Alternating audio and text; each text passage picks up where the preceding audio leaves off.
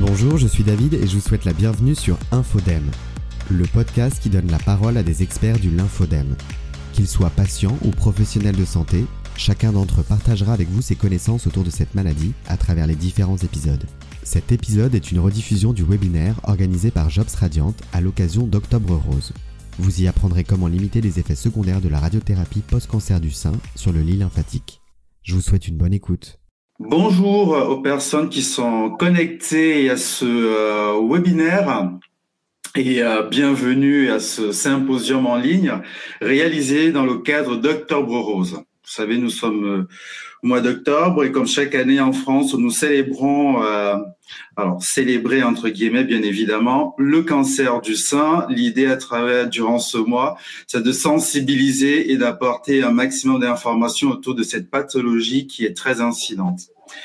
ECT est un laboratoire qui œuvre également euh, sur cette indication et nous souhaitons justement vous sensibiliser sur quelques aspects euh, de la pathologie et comment certains dispositifs peuvent améliorer. Alors, je me présente, Patrick Tallard, responsable marketing et médical de l'ère thérapeutique lymphologie chez ECT France. Et avec nos experts et orateurs de la session, nous allons vous euh, présenter euh, l'intérêt, ce, qui nous a semblé être pertinent lors de la prise en charge du cancer du sein euh, avec ou non la compression médicale. Pour ce faire, le sujet va être axé essentiellement sur les effets secondaires. comme le webinaire l'indique, limiter les effets secondaires de la radiothérapie post-cancer du sein sur le lit lymphatique. Et nous allons de ce fait vous présenter notre retour d'expérience avec une compression médicale. La session sera animée par euh, trois experts du domaine que vous connaissez ou vous maîtrisez très bien. Le docteur Nadine Delou, qui est une personne clé dans la prise en charge du euh, cancer du sein et du lymphodème dans la région Aquitaine et un peu au-delà, je pense, voire sûrement. Pascal Gousset, qui est un des euh, experts qui est un expert du lymphedème, lymphologue, kinésithérapeute et également membre du, euh, du, euh, de la société savante, euh, société française de lymphologie, qui est une société savante qui œuvre au quotidien pour faire connaître et reconnaître le lymphedème et les bonnes pratiques. Et je termine avec Monsieur Luce dans cette présentation, qui est un expert médico-technique en lymphologie. Nous sommes partis d'un constat qui est euh, le suivant. D'après la littérature, la technique chirurgicale génère une incidence ou des facteurs de risque pour la mise en place ou l'apparition d'un lymphedème. Associé à cette technique chirurgicale, nous avons également la mise en place de radiations ionisantes qui augmentent le facteur de risque du, euh, de l'apparition du lymphedème, ce qui génère très souvent, post ou quelques mois plus tard, euh, ce, un lymphedème. Lymphedème qui est très rarement diagnostiqué rapidement. Nous observons une errance thérapeutique autour de 10 ans chez euh, la plupart des patients. L'association de ces trois facteurs génère très souvent, lors du diagnostic posé de façon adéquate, un lymphedème euh, à un stade de sévérité très avancé. On se dit clairement comment limiter cet état de fait. Pour limiter cet état de fait, à la clinique Bordeaux-Aquitaine-Nord, comme je disais tout à l'heure, plaque tournante de la prise en charge du cancer du sein en région Aquitaine, nous avons émis l'hypothèse d'un potentiel impact positif de la compression médicale en per-radiothérapie, donc pendant la radiothérapie, et nous souhaitons justement évaluer euh, ce que euh, la mise en place de ce type de dispositif pourrait apporter aux patients et au corps médical. Sachant que exposer le patient à la compression médicale génère également de l'éducation thérapeutique autour de la compression. Mais pour vous en parler plus en détail et de façon plus euh, experte, je passerai la parole à, mes, euh, nos experts, notamment le docteur Doulou, pour plus de précision. Docteur Bonjour à tous. Je vous remercie et remercie le laboratoire ICT d'avoir permis pendant cette période un peu compliquée de Covid néanmoins organiser des manifestations pendant ce mois d'octobre rose, sachant que les manifestations en présentiel sont quasiment toutes annulées, effectivement, vu le, le contexte. Alors, néanmoins, le cancer du sein reste une problématique importante puisque sur les derniers chiffres euh, de 2017, il y avait plus de 50 000 nouveaux cas par an en France, responsable en 2017 de moins de 11 000 décès. Donc on sait qu'on a une incidence, donc le nombre de nouveaux cas qui augmente très régulièrement depuis euh, une dizaine d'années, mais avec un nombre de décès qui reste stable. Pour vous donner un ordre d'idée, quand j'ai commencé à m'intéresser au cancer du sein, c'était au début des années 90, on diagnostiquait 22 000 nouveaux cas par an de cancer du sein. Donc il n'y a pas eu une explosion des cas, il n'y a pas une épidémie de cancer du sein. Mais les gens sont plus sensibilisés, plus suivis, et le dépistage organisé s'est mis en place, ce qui permet de diagnostiquer un nombre plus important et de petites tumeurs si possible. Donc une incidence qui augmente, mais un nombre de décès qui est stable, donc un meilleur pronostic, et ceci est donc lié à la fois au dépistage précoce et à la personnalisation des traitements. Alors, on va pas discuter de traitement aujourd'hui, ce n'est pas le but, mais je voulais simplement vous faire toucher du doigt parce que dans votre activité, on risque de vous en parler. Il y a une étude internationale qui a débuté en France à côté du dépistage organisé qui s'appelle MyPeps pour My Personal Breast Screening qui a pour but d'étendre la tranche d'âge au dépistage organisé, non pas à partir de 50 ans, mais à partir de 40 ans, et surtout de personnaliser ce dépistage grâce à des tests génomiques, qui sont des tests salivaires, et qui permettent soit d'étendre l'intervalle entre deux mammos, soit au contraire de le raccourcir, et éventuellement d'associer une IRM pour les femmes cataloguées en très haut risque. Alors, le traitement du cancer du sein, on peut opposer deux parties. Un traitement loco-régional, donc basé à la fois sur la chirurgie et la radiothérapie, qui va diminuer le risque de rechute loco-régionale. Et on peut également retenir pour la radiothérapie éventuellement un petit bénéfice sur une amélioration de la survie globale par la diminution euh, ou la stérilisation d'éventuelles métastases ganglionnaires.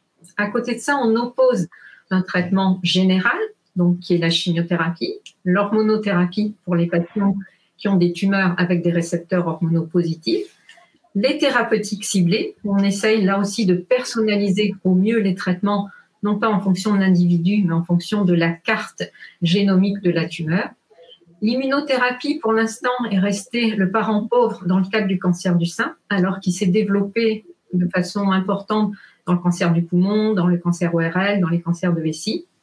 Mais il y a un sous-type particulier de cancer du sein qui est vraisemblablement un bon candidat, sont les cancers du sein qu'on appelle les triples négatifs, c'est-à-dire ceux qui n'ont pas de récepteur aux estrogènes, pas de récepteur à la progestérone et pas l'expression d'une protéine qui s'appelle CERBV.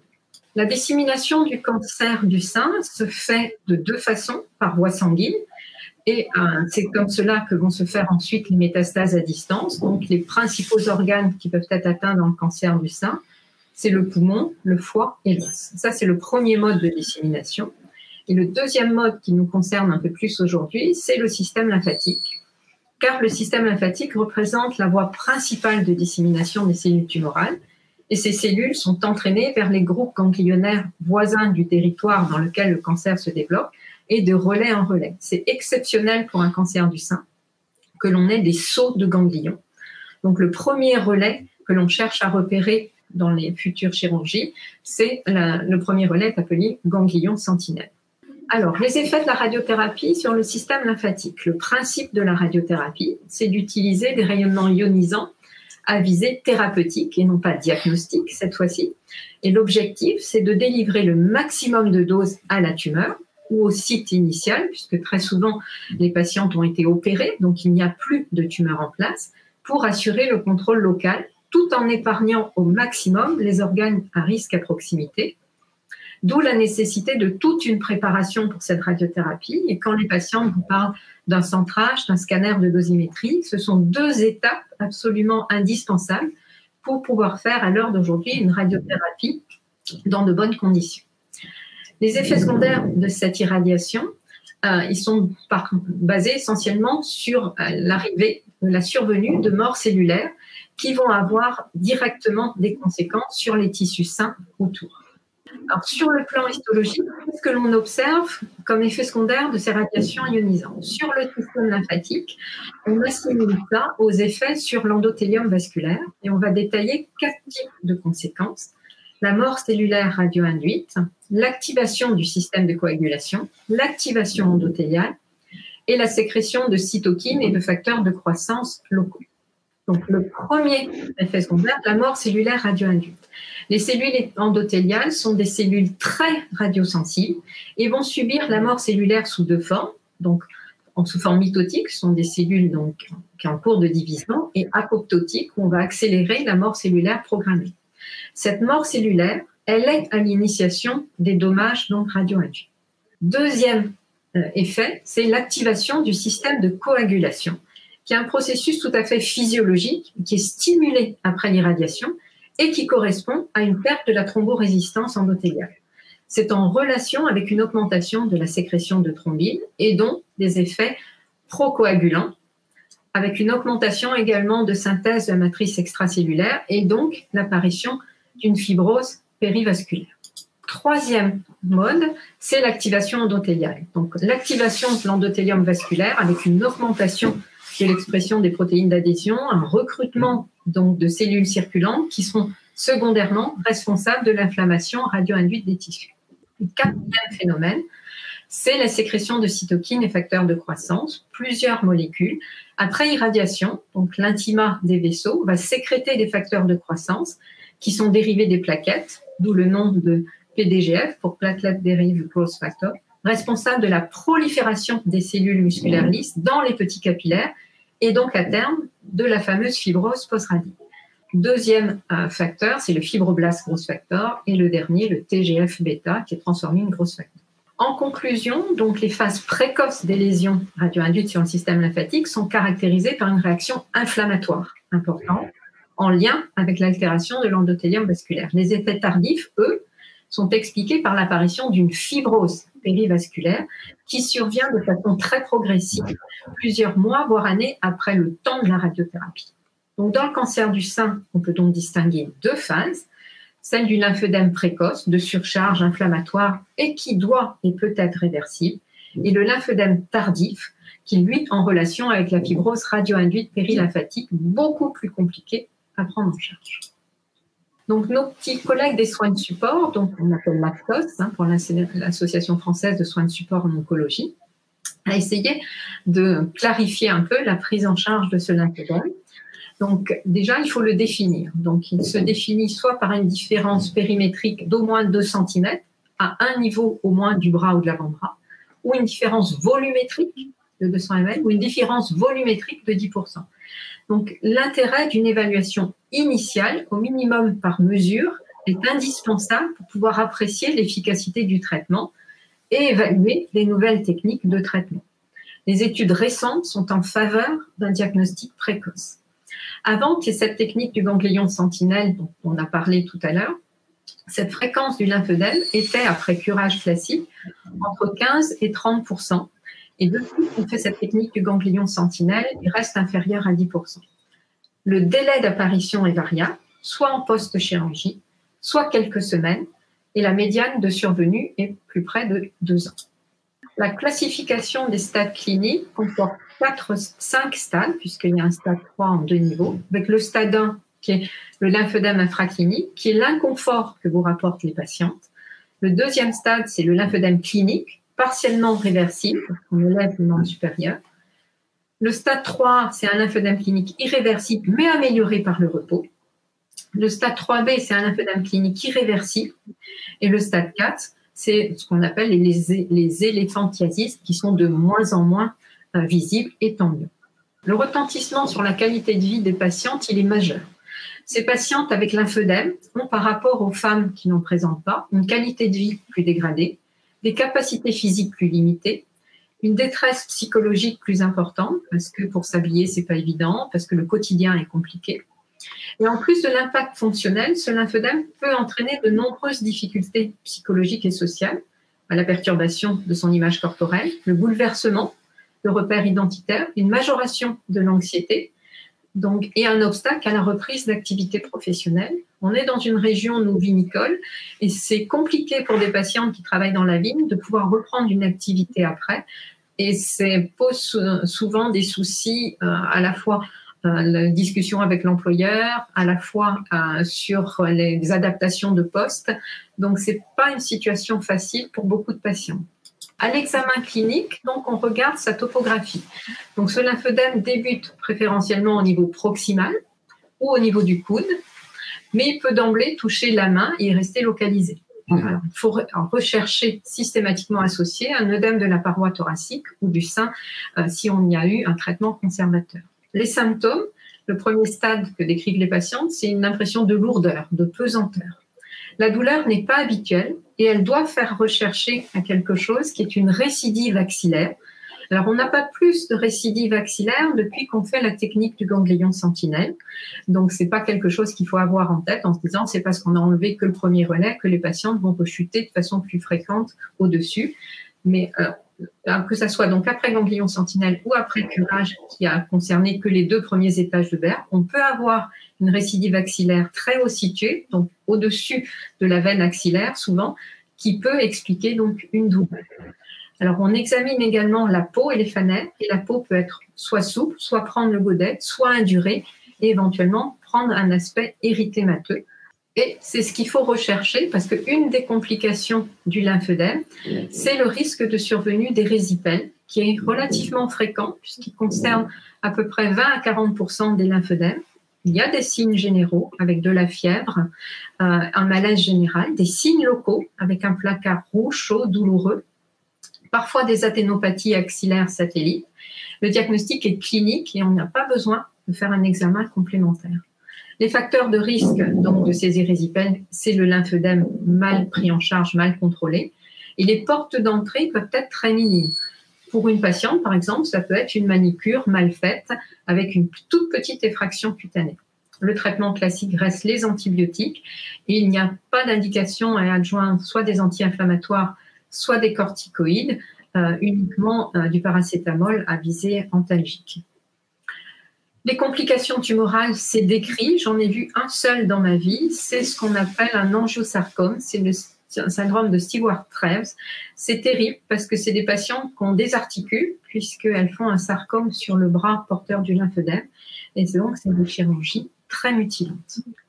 Donc, quelle préconisation lors de la chirurgie axillaire pour éviter la survenue de ces lymphœdèmes Donc, important d'avoir une notion de mesure et de comparabilité entre les deux bras.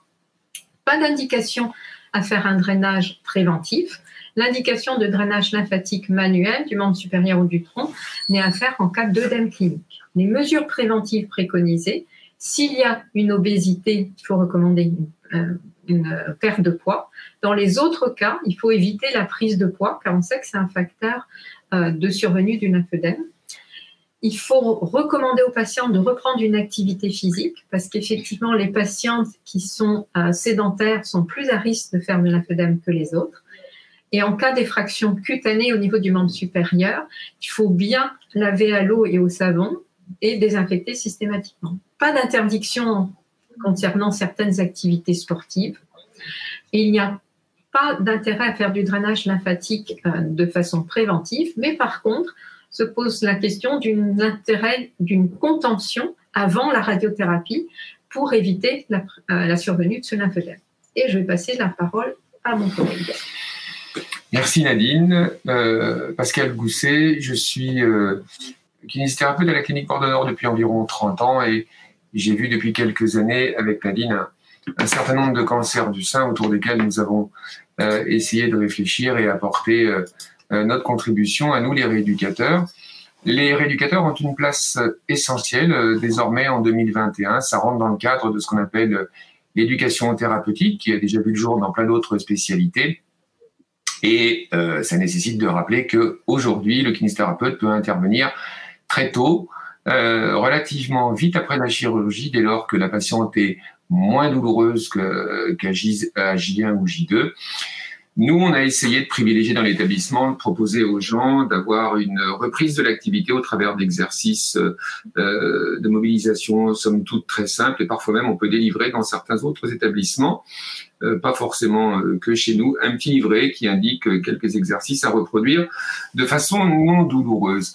Il faut insister pour préciser immédiatement qu'il n'y a aucune sorte de contre-indication particulière à masser la région du thorax, entendons-nous bien, il ne s'agit pas de masser le sein à proprement parler, mais néanmoins dans le cadre des mastectomies, euh, il n'y a pas de contre-indication à se rapprocher du trait de cicatrice, euh, tout au moins lorsqu'il est suffisamment solide, proposer éventuellement un peu d'étirement du grand pectoral et ce à visée euh, articulaire de manière à pouvoir retrouver toute l'amplitude de l'épaule pour ne pas avoir à retarder la date de la radiothérapie euh, de la même manière, euh, lutter contre les attitudes vicieuses que les gens peuvent euh, prendre dans les suites immédiates de leur chirurgie. Bien évidemment, comme vous l'a dit Nadine Dolou, il y a un intérêt indiscutable à se rapprocher des équipes de diététique en particulier pour essayer, pour celles qui en ont besoin bien évidemment, de discuter de l'intérêt de la correction du poids en particulier et revenir sur cette indication majeure qui est celle de l'activité physique. Euh, qui a vu le jour, comme je vous le disais, dans d'autres spécialités et dont on sait bien le bénéfice euh, à, à, très court terme. Bien évidemment, c'est l'objet de notre euh, discussion aujourd'hui. Qu'en est-il du risque de survenue du lymphœdème C'est bien difficile.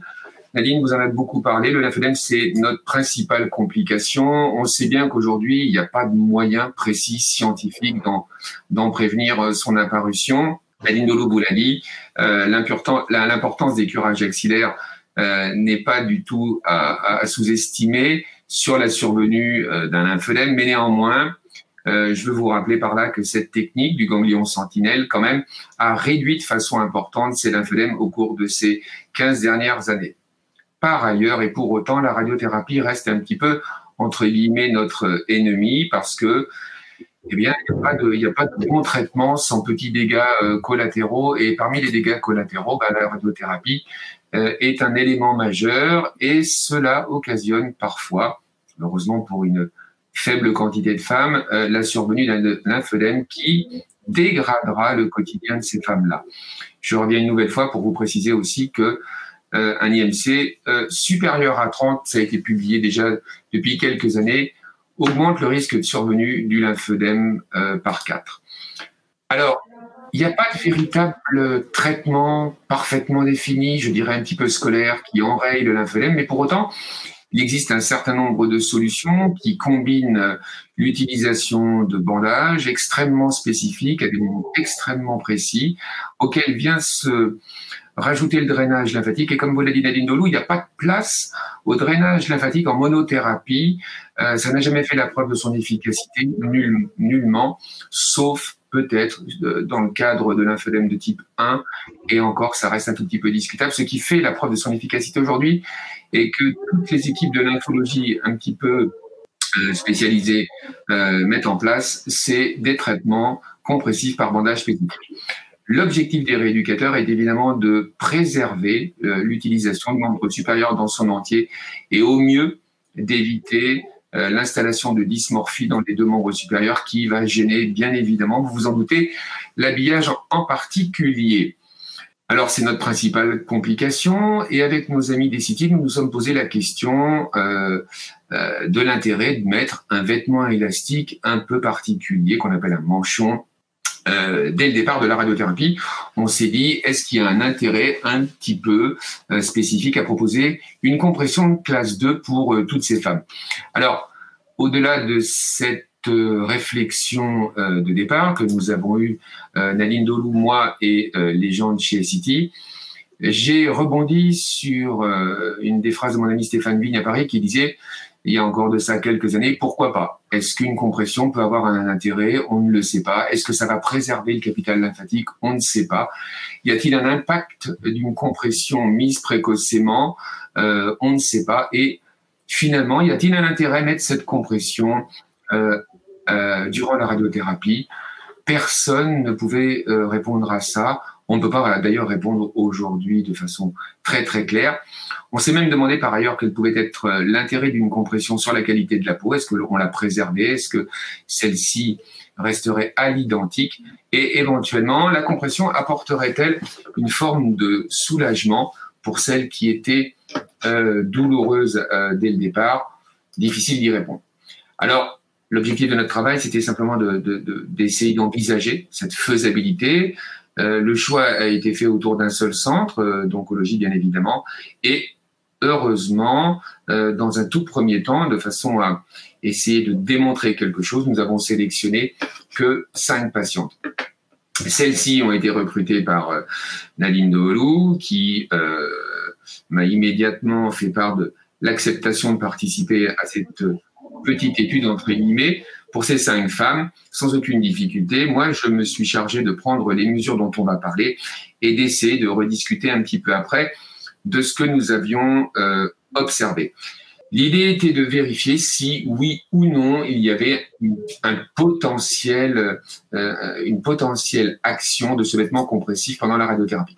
Alors, on nous a mis à disposition un certain nombre de documents, de supports euh, papier de manière à euh, reproduire euh, ce que nous mesurions. Nous avons mis tout ça à l'intérieur euh, d'un tableur pour à terme obtenir un certain nombre de résultats que vous avez là et qui sont, vous le verrez ici, un peu plus significatifs, en particulier entre les mesures au départ de la radiothérapie et les mesures en fin de radiothérapie. Vous pouvez noter que finalement, pour cette toute petite cohorte de cinq femmes seulement, les différences mesurées J0, J fin sont de l'ordre de 1 à 3% et pour certains, aucune, aucune modification de l'aspect de la peau et surtout des mesures périmétriques. Alors, conclure, oui, mais conclure quoi? C'est franchement difficile. On devine que le port euh, d'un manchon permet de, en tout cas, stabiliser le lymphodème lorsqu'il a été traité dans son entier. Ça, c'est vrai. Mais y a-t-il un intérêt à mettre cette compression dans un premier temps? Euh, C'est un peu difficile à dire. Est-ce que, au travers de ces cinq femmes, on peut conclure quelque chose? C'est encore difficile à dire. Néanmoins, vous pouvez noter que pour ces cinq femmes-là, les mesures en fin de traitement sont franchement à quelques millimètres près comparables aux mesures de départ. Alors, bien évidemment, euh, on ne peut rien conclure non plus. On ne peut pas dire que euh, grâce à la compression mise avant la radiothérapie, pendant la radiothérapie, après la radiothérapie, on ne risque pas de voir apparaître un lymphœdème à terme dans un délai peut-être assez court ou au-delà, comme disait la à avant deux ans. Pour autant, si toutefois il apparaissait, bien évidemment, euh, il s'agirait de proposer une thérapie que vous connaissez bien, euh, décongestive, puis aviser de réduction de volume dans un deuxième temps. Qui prescrit la compression? Eh bien, en général, nous, on fonctionne euh, ensemble et c'est relativement simple. Alors, en première intention, on avait convenu de mettre quelque chose de type classe 2, mais à terme, vous le savez bien, s'il a fallu mettre en place une thérapie décongestive particulière, il n'y a aucune place à la compression de classe 2. Seule la classe 3 réalisée sur mesure a un intérêt et évidemment, il faut détacher cette mission de la prise des mesures aux spécialistes du sujet et insister auprès des patients en leur disant que la durée de vie du manchon est évidemment limitée dans le temps puisque pour que celui-ci reste efficace, il a besoin d'être lavé euh, régulièrement, d'où son usure euh, à terme.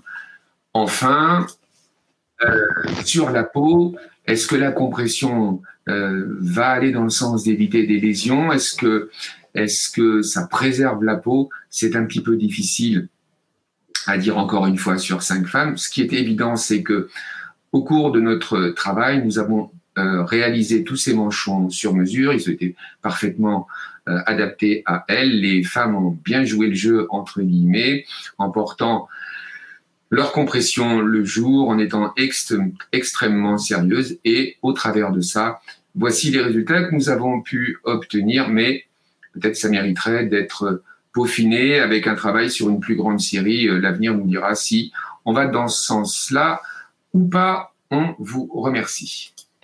Oui, bonjour. Donc, je reprends le relais. Je, je suis Anthony Lutz, euh, euh orthopédiste orthésiste, diplômé euh, universitaire en lymphologie et euh, délégué médical dans la partie sud de France pour City. je vais simplement aujourd'hui aborder avec vous le, le, le pourquoi de, de, de tels produits qu'on a utilisés. Nous avons utilisé comme vous le, vous le précisez, Pascal Bousset, des manchons de classe 2, bien évidemment, avec une compression euh, qu'on verra juste après pas très forte. Mais pourquoi ce produit spécifiquement? Essentiellement pour son très grande acceptation euh, effet seconde peau, puisque ce produit est en 100% coton contact peau, donc avec une très grande tolérance, notamment au niveau euh, cutané. Et on sait que pendant cette période-là, les, les peaux sont particulièrement fragiles et, et voilà, donc on peut on peut être face à cela. Et ce produit a aussi et bénéficie aussi depuis depuis quelque temps euh, de nouveaux anti-glitz euh, révolutionnaires, notamment euh, des systèmes brevetés qui permettent, parce qu'elles ont une masse silicone de, de, de, de moins de 90% finalement de silicone, mais surtout parce qu'elles ne sont pas posées en induction, mais avec des fils de silicone tricotés, euh, ben finalement, les intolérances qu'on peut rencontrer habituellement dues à la sudation sous le silicone, euh, ben on a on a un produit qui va permettre une perspiration, c'est-à-dire une évaporation de votre propre sudation et de, de ne pas engendrer justement irritation et donc favoriser euh, à long terme une observance de port de, du produit. Alors, sur la prise en charge, bien entendu, on va en toucher deux mots. On est sur les orthèses élastiques de compression, la prescription puisque ces produits ne peuvent être pris en charge que s'ils sont faits sur mesure, notamment quand on est sur le membre supérieur, c'est-à-dire sur le bras. Euh, la prise en charge euh, nécessite forcément une prescription euh, qui va être qui va être va être prescrite soit par le médecin généraliste bien entendu, le spécialiste, l'oncologue, le, le, le, le, radiothérapeute, enfin tous les spécialistes, les sages-femmes et l'ensemble des masseurs kinésithérapeutes. La législation demande, c'est pas toujours fait, mais demande à ce que euh, la rédaction de l'orthèse, puisque c'est considéré comme une orthèse, c'est-à-dire du manchon, soit fait sur euh, une ordonnance séparée de toute autre euh, prescription médicamenteuse. La désignation du produit par essence devra préciser la classe, puisqu'elle reste de la responsabilité du prescripteur et il pourra préciser s'il le désire éventuellement, euh, non seulement entre autres le, segment traité, c'est-à-dire manchon, manchon, mitaine ou autre chose, mais surtout il peut préciser euh, s'il désire des options. Je vous parlais juste avant de cette de, de cet antilis très particulier. S'il voilà, tout peut tout peut être précisé bien entendu sur la prescription. Alors la classe 2, la classe 2, bien évidemment, les législations nous, nous forcent à présenter et à les compressions et elles sont mesurées historiquement au niveau des chevilles, mais ça va être la même chose au niveau des membres supérieurs. La classe 2 va correspondre à une compression, une valeur de pression d'interface entre 15 et 20 mm de mercure à un endroit très précis. Pascal vous, vous, passez, vous parlez tout à l'heure d'une compression de classe 3 dès lors qu'on est sur un besoin de traitement plus important. Vous voyez que de suite, on va passer dans ce cadre-là entre 20 et 36 mm de mercure, donc c'est déjà euh, un petit peu plus conséquent. En conclusion, euh, la recommandation qu'on a eue notamment lors de cette de cette de ce petit essai, c'était de se rendre compte, puisque le produit doit être fait sur mesure et que ben, toute fabrication nécessite quelques jours de, avant la livraison au patient, euh, d'avoir euh, finalement une prescription qui va émaner, émaner du chirurgien de façon à ce que le patient, au moment où il arrive à sa radiothérapie et qu'il commence au premier jour sa radiothérapie, il est déjà son dispositif médical, de façon à, dès le départ, pouvoir euh, limiter l'éventuelle survenue de, de l'œdème euh, et bien entendu lui expliquer par une éducation thérapeutique comment euh, et pourquoi apporter tout cela. Voilà, je vous remercie. Pascal et, et Nadine, est-ce que vous avez des questions, très chers participants autour de ce sujet euh, fort intéressant qu'est euh, la compression et son impact potentiel sur la survenue du lymphedème en cancer du sein. Alors là, dans, dans, le chat, nous avons quelques questions déjà. Alors, alors, je vais lire la question de Madame Johanna qui dit, bonjour merci, une compression du sein directement pourrait-elle être aussi envisageable? Car dans ma pratique, j'observe beaucoup plus d'œdème sur sein que de lymphedème. Pascal, Nadine, est-ce que vous aurez... Euh, Alors, euh, euh, merci pour cette question éminemment pertinente. il faut savoir qu'il existe déjà des dispositifs de compression pour le sein extrêmement efficaces que l'on met à l'intérieur du bonnet du soutien-gorge, qui trouvent leur indication relativement tôt dès le diagnostic et qui sont conservés jusqu'à ce que la peau redevienne pratiquement souple comme le sein controlatéral, mais ça existe déjà et c'est quelque chose qu'on utilise au quotidien. Merci Pascal. Je passe à la deuxième question, question de euh, Catherine, euh, qui nous demande si nous avons réalisé une étude avec prise de mesure pré et post-radiothérapie sur le membre supérieur sans manchon j'ai quelques patientes. Alors, cette étude réalisée euh, au sein de, euh, de la clinique euh, Bordeaux Nord avait pour but déjà de valider cette hypothèse que nous avions au départ sur la pertinence de la compression. Les résultats que nous avons obtenus nous montrent qu'il y a fort probablement un intérêt à suivre beaucoup plus sérieusement cette, cette branche. Donc, effectivement, oui, il serait opportun de pouvoir réaliser une étude de ce type en deux bras, donc un bras sans et un bras avec manchon avant et après la radiothérapie. Ceci dit, nous notons également qu'aujourd'hui dans la littérature, il existe énormément d'études déjà euh, réalisées en post-radiothérapie sur un lymphodème déclaré. Une autre question alors, de Marie-Claire N, je pas tout, euh, tout n'apparaît pas malheureusement, qui est une question très pertinente. Sans manchon avec la radiothérapie, sans manchon avec la radiothérapie fait beaucoup. Alors, je, je reprends. Je crois que la personne demande si justement la radiothérapie sur un bras sans manchon euh, fait beaucoup évoluer le bras des patients dans le constat, dans votre constat, euh, votre recul d'expertise, Nadine et Pascal, est-ce que vous avez euh, eu plusieurs cas de patients qui ont eu une volumétrie, une périmétrie de bras qui a fortement évolué euh, suite à la radiothérapie?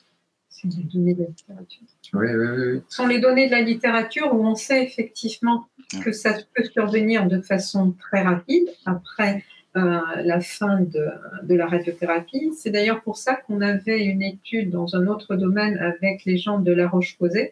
On évaluait à la fois sur la survenue du lymphedème et sur la qualité de la peau l'intérêt d'une cure anticipée versus une cure différée pour voir si le fait d'aller en cure améliorait à la fois la qualité de la peau et le risque de lymphedème. Pour l'instant, on n'a pas les résultats de cette étude parce qu'elle s'est terminée l'année dernière. c'est un autre domaine. Ce qui est sûr, c'est que dans la, littérature rapporte bien que c'est c'est ce que dit Nadine dans, dans les slides précédents, c'est que euh, le diagnostic peut se faire euh, à deux ans, euh, comme de façon très précoce pour un certain nombre d'entre elles, une, une, faible proportion. je dirais d'une façon un petit peu plus schématique, tout existe et tout se voit, mais il n'y a pas de chiffre qui indique très précisément que à euh, trois mois euh, fin de radiothérapie, il peut se produire ceci, ceci. Il y a une inégalité de survenue du lymphedème dans ce domaine qui est extrêmement complexe. Merci euh, Pascal. J'ai une question de Sébastien qui demande si les kinés ont le droit de prescrire les produits sur mesure en première intention ou uniquement en renouvellement. C'est bien compliqué, mais je, je, crains qu'il faille dire que c'est euh, en réalité euh, caisse dépendant. Euh, je pense aussi que euh, les praticiens que nous sommes, entre guillemets, sont un tout petit peu repérés. Et moi, j'ai la chance de travailler dans, dans un établissement à, à, très haute activité de cancérologie et par conséquent, euh, moi, j'en prescris tous les jours Fort heureusement, jusque-là, il s'est jamais rien produit. Mais euh, on peut néanmoins, il, faut le, rappeler, on peut néanmoins prescrire une compression et il appartient à l'orthésiste de juger de quel type elle doit être. Donc en d'autres termes, si euh, je prescris une compression de classe 2 mais qu'elle ne convient pas et que le professionnel de l'autre côté de la barrière pense que une classe 3 s'adapterait euh, mieux, eh bien ça marche. Mais je crains aussi qu'il faille préciser que nous ne sommes pas tous égaux. Le rééducateur qui est isolé dans le fond de la Corrèze, sans scénologue à côté de lui, il va être bien embêté celui-là. Donc, donc, donc, il faut absolument essayer de créer un lien privilégié entre les praticiens. Euh, moi, j'ai cette chance-là, mais on n'est pas tous pareils. Mais il faut créer un lien et un contact entre, admettons, le médecin de ville ou de campagne, et, euh, et soi, de manière à pouvoir discuter facilement. C'est quand même quelque chose qui va s'inscrire dans la durée. C'est quand même quelque chose qui sera renouvelé également dans la durée. Donc, ça implique qu'il euh, y ait une parfaite coopération. On ne peut pas tous connaître la compression médicale. C'est quand même quelque chose de très, très, très spécifique. Donc, euh, euh, on peut la prescrire. faut en parler avec celui qui peut. Éventuellement, le cas échéant, faire la première euh, euh, ordonnance et ensuite nous, on peut la renouveler sans difficulté. Je peux compléter ton propos, Pascal, si tu veux bien, avec euh, avec le, le, fait que dans les, les le, domaine de compétences de la prescription, enfin dans les textes de la prescription de, du kinésithérapeute, il est noté que vous pouvez prescrire par essence des compressifs, quels qu'ils soient, mais de série. Or là, euh, sur le membre supérieur, nous sommes systématiquement, si on veut avoir une prise en charge, sur un produit sur mesure. Donc ça, c'est la première chose à, comprendre. La deuxième chose à comprendre, comme tu le disais, c'est bien entendu que le professionnel orthopédiste ou pharmacien a la possibilité de passer euh, le produit qu'il veut de série ou de sur mesure. Ça, c'est son domaine de compétence. Ce qui veut donc dire que quelque part, si vous ne voulez jamais être en en position lors d'une prescription, euh, messieurs, dames, les kinésithérapeutes, ne précisez jamais sur votre ordonnance de série ou sur mesure. Si vous ne précisez pas, votre ordonnance est valide et l'orthopédiste ou le pharmacien pourra euh, décider de ce qu'il veut faire. Est-ce que nous avons d'autres questions autour de ce sujet. Alors, j'ai une question euh, rapide qui est arrivée à savoir, est-ce que le webinaire sera disponible en replay? Oui, ce, webinaire sera disponible en replay. Vous recevrez dès demain un lien permettant de suivre dans l'intégralité euh, le webinaire pour les personnes qui sont arrivées euh, après 12h30. Un lymphodème sur une personne en cancer du sein récidivant évolutif le manchon peut-il aggraver la situation? Pour être sûr d'avoir bien compris la question, c'est de savoir est-ce que le port d'un lymphe, d'un manchon chez ce type de patient avec un cancer récidivant est plus nuisible que bénéfique? Oui, oui, on était en train de d'échanger avec euh, Nadine Dolo sur le sujet. Non, non, c'est évidemment, ça reste bénéfique, indiscutablement. C'est le drainage lymphatique sur une récidive axillaire qui est plutôt contre-indiqué parce qu'on ne sait pas effectivement sur le drainage lymphatique si on peut chasser mhm. d'éventuelles cellules tumorales, mais la compression et la contention, aucun problème, bien au contraire. Une autre question, peut-on trouver un dispositif compressif du sein à placer dans le bonnet soutien-gorge chez Titi? Ben, Je vous laisse répondre. À date, ce dispositif euh, euh, n'est pas encore disponible sur le marché français. Nous y travaillons justement pour apporter un dispositif qui permettra de répondre à cette situation et qui sera compatible euh, aux actes et aux dispositifs associés dans cette pathologie. Il y, a, un élément, si je puis me permettre, que nous souhaitons avec Nadine Dolou mettre en avant, hein, c'est de d'insister aujourd'hui sur le fait que l'activité physique est un élément essentiel euh, de nos préconisations, euh, nous deux, surtout Nadine d'ailleurs, mais euh, c'est un élément essentiel qui reste encore relativement méconnu, si je puis dire. Mais de la même façon, si vous aviez eu euh, l'envie de me poser la question y a-t-il un intérêt à faire de l'activité physique? Réponse oui. Y a-t-il un intérêt à faire de la de la de l'activité physique avec un manchon? Réponse oui également. Alors, je vois que Pascal, tu as quasiment répondu à la question suivante qui était avez-vous réalisé une étude qui compare l'efficacité de la compression par rapport à l'activité physique ou le drainage lymphatique manuel? Tout à fait.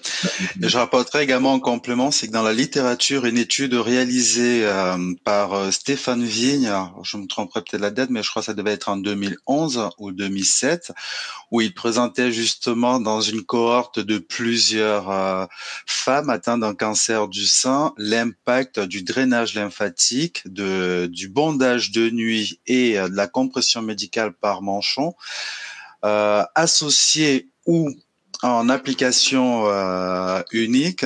Et euh, je vous renvoie la lecture, je renvoie la lecture de cette de cette publication qui était vraiment très intéressante, où d'ailleurs, à travers cette étude, il était démontré que l'association de drainage lymphatique et de bondage pouvait avoir un effet euh, pas forcément synergique ou additif, mais on avait plutôt une réduction du bénéfice de la compression médicale liée au drainage.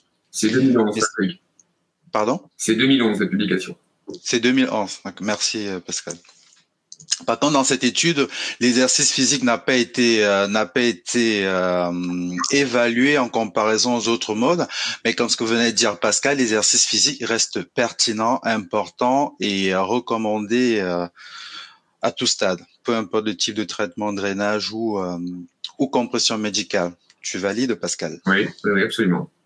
Alors, j'ai une autre question. Lors des récidives, j'ai appris que la circulation des cellules tumorales se font par des transporteurs actifs comme les chimiokines, la chimiokine, et dont le drainage manuel nous pouvait accentuer la circulation des cellules tumorales et que le transport des cellules tumorales se fait aussi par chimiques. Alors la question c'est de savoir est-ce que le transport des cellules tumorales se ferait également par des attractions chimiques?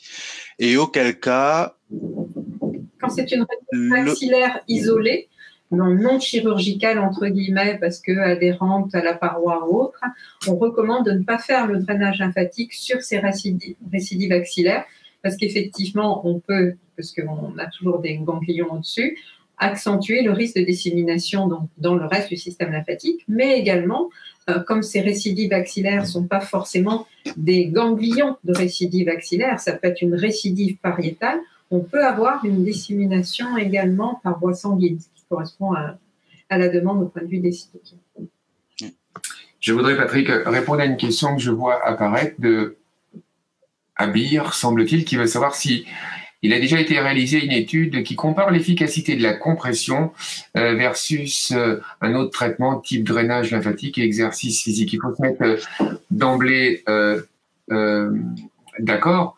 C'est pas une technique qui s'opposerait euh, à une autre, mais chaque élément de la question, Abir, a euh, tout son intérêt. Je crains qu'il faille associer l'exercice physique, ça c'est indiscutable, euh, à une compression de bonne qualité et éventuellement euh, éventuellement associer le drainage lymphatique. C'est pas l'un et l'autre parce que tout simplement en termes d'égalité de chance, si jamais cette étude avait dû voir le jour, eh bien euh, un des deux groupes ne bénéficiait pas de la même égalité que l'autre. Nous avons une autre question. Alors, ça va être pour le docteur Doulou. Euh, le drainage lymphatique est donc contre-indiqué quand la récidive est avérée. Est-ce que le drainage lymphatique est contre-indiqué lorsque la récidive est avérée? Quand c'est une récidive axillaire, oui. Si c'est une récidive sous forme de métastase pulmonaire, non. J'ai une autre question. Où trouver des livrets d'aide pour nos patientes? Bien, euh, il y a différentes institutions comme la Ligue, par exemple, qui disposent de documents de ce type-là. Et puis certains établissements euh, réalisent eux-mêmes ces petites plaquettes. Euh, certains confrères réalisent de la même façon eux-mêmes des petits feuillets qu'ils distribuent dans les services de chirurgie. Sur le site de l'Institut national du cancer, vous avez aussi euh, des choses à, ce niveau-là sur ce qui concerne le cancer du sein et donc tous les autres petits livres. Et chez City, nous avons mis en place un livret d'accompagnement patient avec un lymphœdème déclaré permettant d'expliquer au patient euh, l'étiologie de son lymphœdème et les solutions thérapeutiques et, ainsi que le réseau permettant, le réseau pluridisciplinaire permettant de prendre en charge son lymphœdème. Je vous mets en lien en message le lien permettant de télécharger ce petit livret que vous pourrez ensuite euh, exploiter auprès de vos patients. Une autre question pour, je pense, Pascal. Avez-vous un programme d'éducation thérapeutique patient dans votre établissement? Ou pour les deux d'ailleurs, je dirais. Oui, Maladine. Alors effectivement, on est un centre un peu privilégié parce qu'on a effectivement des programmes d'éducation thérapeutique et surtout on est une unité sport et cancer avec euh, le label CAMI. Donc effectivement, on a développé toute cette partie-là parce qu'à côté du côté fonctionnel des choses, il est démontré, pas pour tous les cancers, mais pour le cancer du sein et certains cancers digestifs, que le fait d'avoir une activité physique, on diminue son risque de rechute. Et pour le sein, elle est quantifiée de l'ordre de 15%. Donc effectivement, on a des programmes d'éducation thérapeutique orientés sur la pratique sportive adaptée. En plus de ça, euh, il faut euh, savoir que dans l'établissement, au travers de, des 20 dernières années ou 25 dernières années euh, avec Nadine, on a mis en place une quantité considérablement, considérable pardon, de soins de support destinés à essayer d'améliorer au mieux cette difficile année de traitement que vont traverser nos patients. Ça va de l'esthéticienne en passant par euh, la sophrologie, la psychologue, euh, moi un petit peu, euh, les diététiciennes. bref, c'est extrêmement, extrêmement riche pour nos patientes. Et nous, nous en félicitons. Voilà. satisfaction. C'est bien.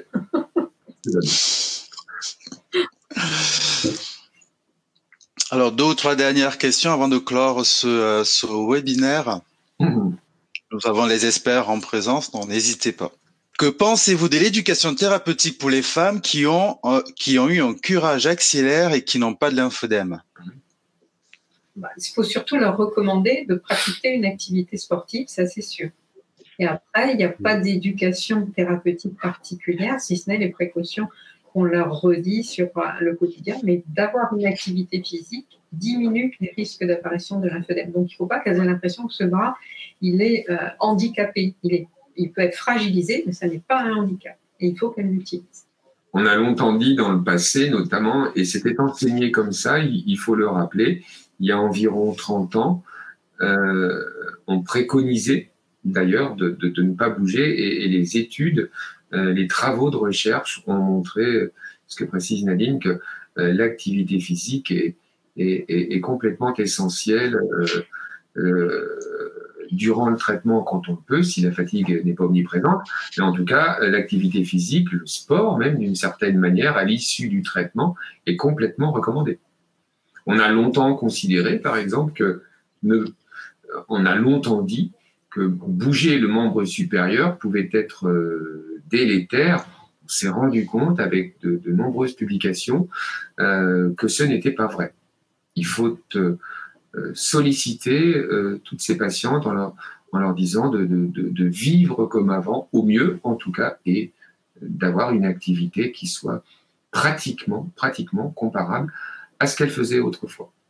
J'ai une dernière question euh, que je vous adresse Pascal et, euh, et Nadine. À travers les différents échanges, nous avons pu constater que la pluridisciplinarité, c'est quelque chose d'assez clé pour la prise en charge du lymphodème, afin de mieux éduquer le patient et de lui fournir euh, et de l'accompagner tout au long de sa situation clinique. Pour le kiné et le pharmacien qui est on va dire plutôt le libéral, euh, perdu euh, dans sa région, ne maîtrisant pas forcément vers qui se tourner. Est-ce que vous avez des conseils à leur donner lorsqu'ils sont face à une patiente qui rentre en phase de radiothérapie et eux, face à ces patients-là, ne savent pas forcément euh, quels conseils, quelles prescriptions, quel type de produit délivrer pour, euh, pour aider la patiente? Vous, au centre, vous êtes déjà bien. Euh, Alors, nous, on est, on est aussi des, libéraux. Hein. Donc, euh, je dirais qu'il faut se retourner dans le, vers le centre où la patiente a été opérée. Et s'il n'y a pas euh, de choses dans le centre, les centres ont maintenant une obligation, CF, les recommandations 1K, d'adresser les patientes à ceux qui, qui proposent des programmes d'éducation thérapeutique. Donc, si par hasard, il n'y a pas de choses organisées dans le centre où la patiente a été prise en charge pour sa chirurgie, ce centre a un réseau vers lequel il peut orienter le praticien. Je, je compléterai juste, Patrick, euh, ce que vient de dire Nadine. Euh, ça, c'est euh, extrêmement important. Un lymphodème diagnostiqué tôt globalement, on doit arriver à, je dirais, à l'enrayer. On doit arriver à, si je puis dire, le contrôler. Si toutefois euh, nos patients qui sont euh, dans des géographies un petit peu moins favorables que la nôtre, faisait le constat qu'il n'y avait aucune amélioration.